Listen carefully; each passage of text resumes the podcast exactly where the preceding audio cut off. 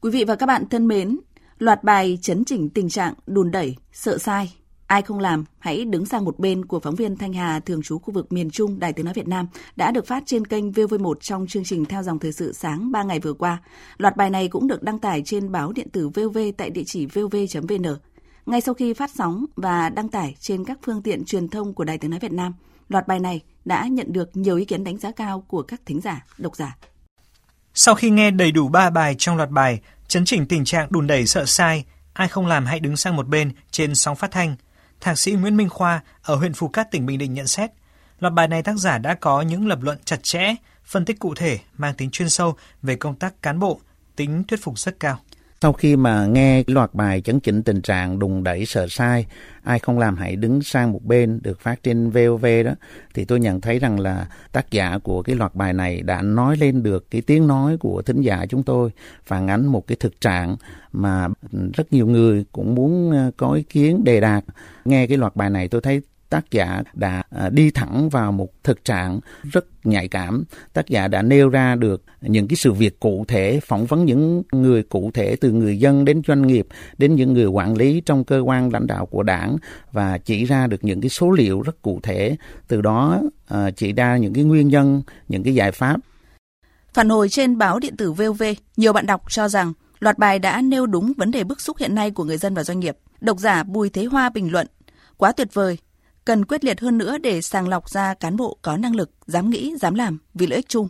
Kiên quyết loại những cán bộ không có năng lực, nói nhiều làm ít, đùn đẩy, né tránh, hại dân. Nhiều độc giả còn nêu ra hàng loạt vụ việc cụ thể của cá nhân gia đình địa phương mình, khổ sở trước tình trạng hồ sơ chạy lòng vòng, chậm được giải quyết. Độc giả Trần Cam bày tỏ suy nghĩ, nhân dân vô cùng lo sợ cán bộ vô cảm, đùn đẩy, né tránh. Sau khi Đài Tiếng Nói Việt Nam phát sóng bài 1 của loạt bài này, dù trong ngày nghỉ cuối tuần, thứ Bảy và Chủ nhật, nhưng Văn phòng đăng ký đất đai và Sở Tài nguyên Môi trường thành phố Đà Nẵng đã tổ chức họp thống nhất nội dung, sau đó ban hành văn bản xử lý sự việc được bài báo đề cập. Cụ thể, nội dung bài báo có nói về trách nhiệm của Văn phòng đăng ký đất đai trong việc giải quyết hồ sơ đất đai của công ty cổ phần đầu tư Sunglass, Tiếp thu phản ánh của VOV ngày 22 tháng 10 năm 2023, Văn phòng đăng ký đất đai Sở Tài nguyên và Môi trường thành phố Đà Nẵng đã có văn bản yêu cầu công ty cổ phần đầu tư khu công nghiệp Hòa Cầm, gọi tắt là công ty Hòa Cầm, thu hồi lại các văn bản trước đó về việc đề nghị Văn phòng đăng ký đất đai thành phố ngừng đăng ký cấp giấy chứng nhận cho công ty Sunglas. Đến ngày 25 tháng 10 năm 2023, công ty Hòa Cầm có văn bản gửi Văn phòng đất đai thành phố đề nghị giải quyết hồ sơ cho doanh nghiệp. Trên cơ sở đó, Văn phòng đăng ký đất đai tiếp tục giải quyết hồ sơ đất đai đối với công ty Sunglas.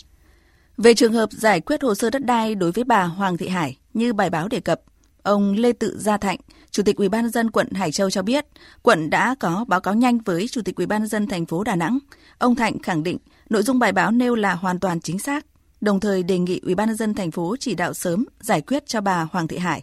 Sau đó, Ủy ban Nhân dân thành phố Đà Nẵng đã chỉ đạo Sở Tài nguyên và Môi trường không đùn đẩy trách nhiệm, giải quyết dứt điểm hồ sơ của bà Hoàng Thị Hải, đảm bảo quyền lợi của người dân.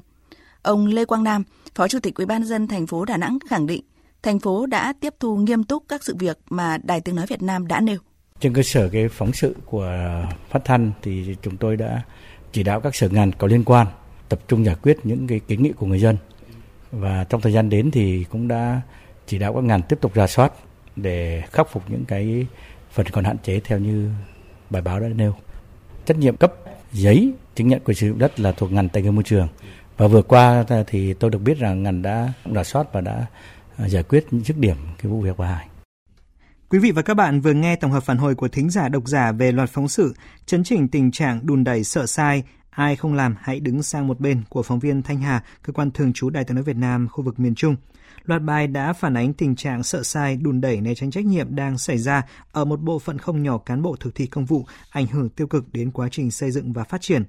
Tháo gỡ điểm nghẽn này, Thành ủy Đà Nẵng đã quyết liệt thực hiện nhiều giải pháp tăng cường trách nhiệm của cán bộ công chức viên chức vì sự phát triển của thành phố.